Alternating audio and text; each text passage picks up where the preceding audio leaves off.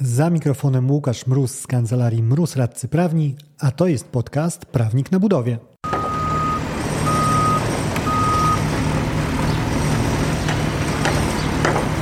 Dzisiejszy odcinek to fragment szkolenia, które przeprowadziłem dla koleżanek i kolegów po togowym fachu. Szkolenia dotyczącego oczywiście budowlanych kontraktów. W tym konkretnym fragmencie mówię o sytuacji tyle częstej, co nieszczególnie pożądanej, czyli mamy do wykonania roboty, które wprawdzie są przewidziane w dokumentacji, ale mamy ich zdecydowanie więcej niż ta dokumentacja zakładała. Klasyczną odpowiedzią w przypadku ryczałtu w takim scenariuszu jest wskazanie, że no cóż, nie są robotami dodatkowymi te, które były przewidziane, ale w mniejszym zakresie niż rzeczywiście potrzebne. Ale w odcinku odpowiadam, jak sądy przełamywały tą zasadę, przyznając wykonawcom wynagrodzenie dodatkowe. Przed mikrofonem Łukasz Mróz, a to jest podcast Prawnik na budowie.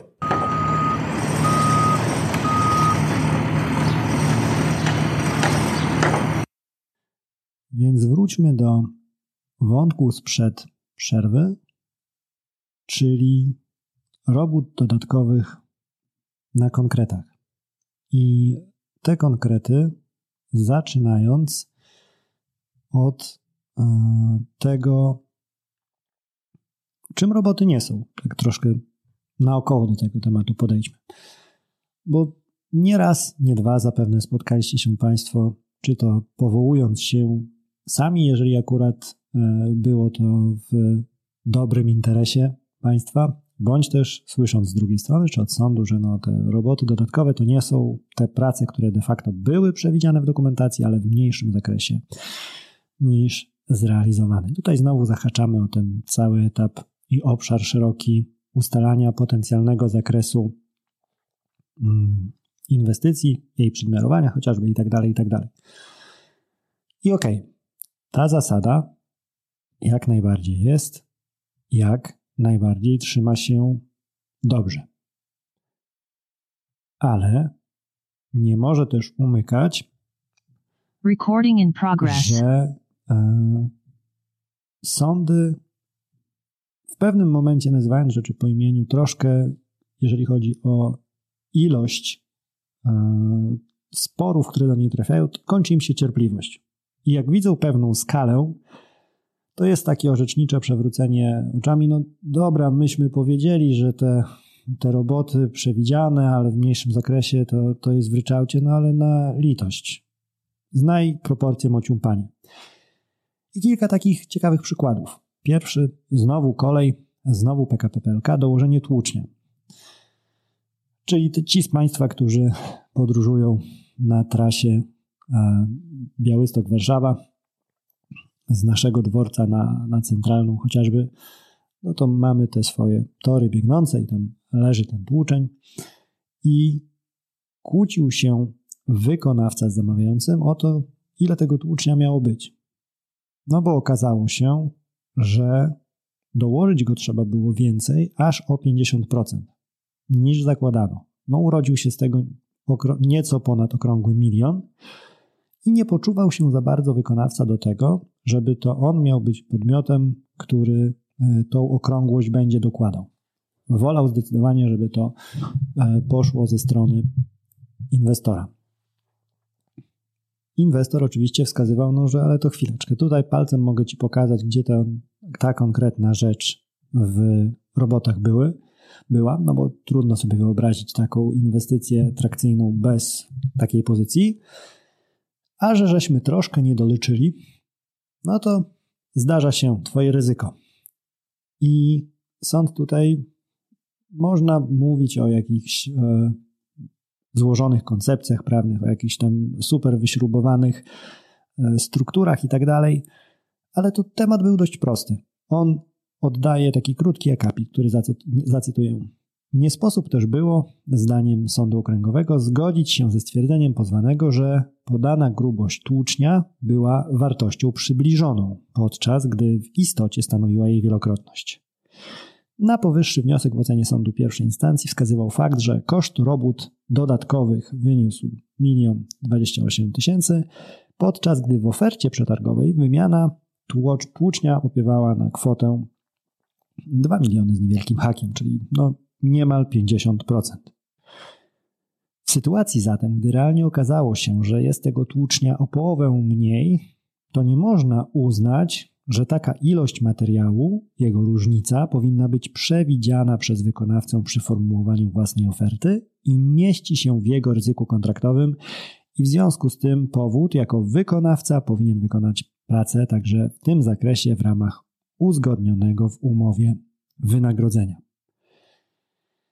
Znowu, nie ma tutaj, szczerze mówiąc, nic innego niż zwykłe stwierdzenie, że no dobra, nie przesadzajmy.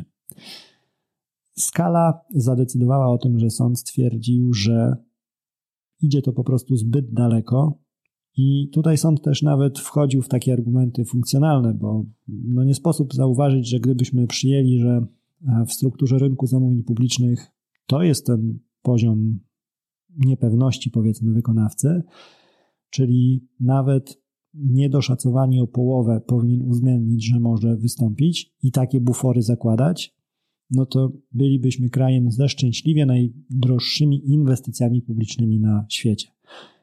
I to chociażby w tym orzeczeniu także sąd tak funkcjonalnie podkreślał, że nie można od tego odchodzić i myśleć o wydatkowaniu środków publicznych, o tworzeniu reguł kontraktowych, które będą decydowały tak naprawdę o pieniądzach, które jako społeczność wszyscy mamy do wydania, zupełnie na zasadzie takiej, że no okej, okay, to wykonawca sobie mm, wrzuci to w ryzyka, bo my jako oddział prawny, paragrafowe ramię zamawiającego e, wymyśliliśmy takie reguły kontraktowe i zabezpieczyliśmy nas przed absolutnie wszystkim, pisząc 60 stron klauzul tego, jak wszystko ryczałtem objęte jest.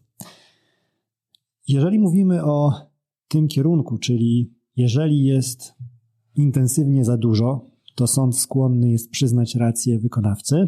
No to pierwszym pytaniem, na które możecie Państwo liczyć ze strony swoich klientów, jest to, że no, panie mecenasie, pani mecenas, to ile tego musi być, żeby mi dopłacili? Super pytanie. Odpowiedź z pewnością już Państwo znacie, czyli wyskakujemy z tym naszym śmiertelnym e, to zależy, ale szukając takich przykładów gdzie widać jakiś poziom progu wejścia, powiedzmy. No to chociażby poziom niżej pod tym wyrokiem tłuczniowym. Widzicie Państwo, e, że już zwiększenie od kilkunastu do 50% pozycji robót ziemnych, czyli mamy tutaj kilka pozycji, to już nie była opcja jednej konkretnej roboty, która mocno zaważyła na koszcie całości i wywróciła budżet projektu, ale mamy szereg różnych pozycji. Tam z uwagi na to, że rozjechały się właśnie te pozycje robót ziemnych, z uwagi na warunki gruntowo-wodne, poszła dopłata. A mój ulubiony rekordzista, e, który no, wrzucam troszkę ciekawostkowo, tak powiedzmy, e, do materiałów szkoleniowych, 1011,6% mas ziemnych. I tu należą się niemałe słowa uznania, no bo przeliczyć się o ponad 1000% e, to trzeba już naprawdę dużego talentu. To jest kwestia chyba troszkę tak jak wspominałem o tym uczniu szkoły budowlanej, który gdzieś tam w ostatniej ławce e, siedział, a nawet nie do końca zawsze przychodził. Jak przychodził, to zazwyczaj przysypiał. No to, to być może on właśnie to kalkulował. E, I na innej pozycji też zdarzyło się niemal 400% rozjazdu.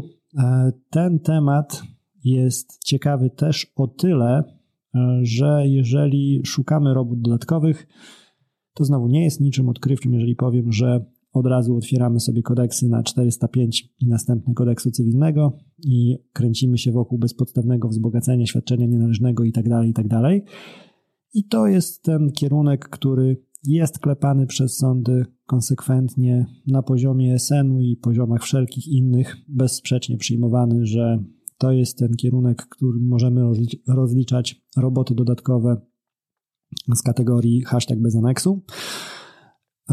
A tutaj sąd, co ciekawe, poszedł w kierunku odpowiedzialności deliktowej.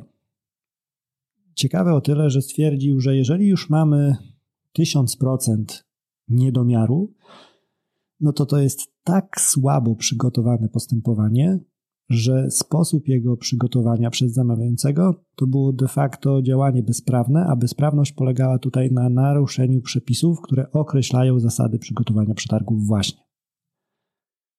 Tak jak mówię, no rzecz taka ciekawostkowa, bo y, nie spotkałem się w innym przypadku niż w tym, żeby sąd pokusił się o takie rozwiązanie. Jeżeli pamięć nie myli, to akurat sąd pierwszej instancji poszedł w tym kierunku.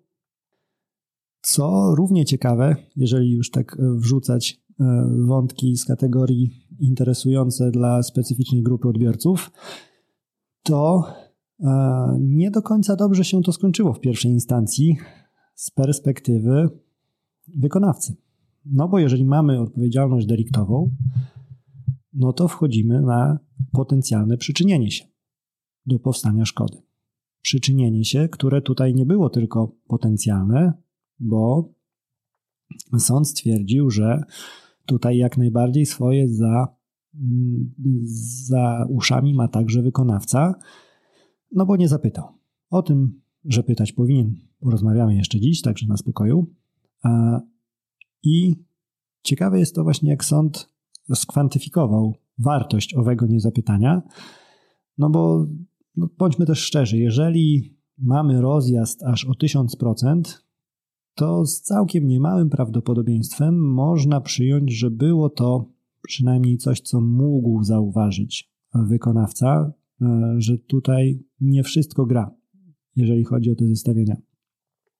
I troszkę snuje domysły, ale być może sądowi chodziło to po głowie, że powinien był zauważyć, więc nie będziemy go tak mocno premiowali, bo może nawet swoją ofertę specjalnie składał troszkę zaniżoną, żeby ugrać na i dowieść rentowność na robotach dodatkowych. W każdym razie liczba, bo to e, pewnie jest najbardziej interesujące po tym przydługim wprowadzeniu 50%. W takim zakresie uznał sąd, że przyczynił się do powstania swojej szkody wykonawca przez to, że nie zadał pytań na etapie przetargu. No, dlaczego mówię, że niekorzystnie to ciekawe rozwiązanie deliktowe wyszło wykonawcy? No dlatego właśnie, że gdyby była to po prostu konstrukcja bezpodstawnego wzbogacenia, to żadnego tam przyczynienia się nie bralibyśmy pod uwagę, tylko e, wartości odpowiednie dla ustalenia mm, wartości tego przesunięcia majątkowego, które nastąpiło. Dzięki za odsłuchanie tego odcinka. Jeżeli chcesz się ze mną skontaktować, możesz napisać na biuro kancelariamroz.pl albo zadzwonić na 577 665 077. Znajdziesz mnie też w mediach społecznościowych. Na LinkedIn jako Łukasz Mróz, a na TikToku, Facebooku i Instagramie jako Prawnik na Budowie.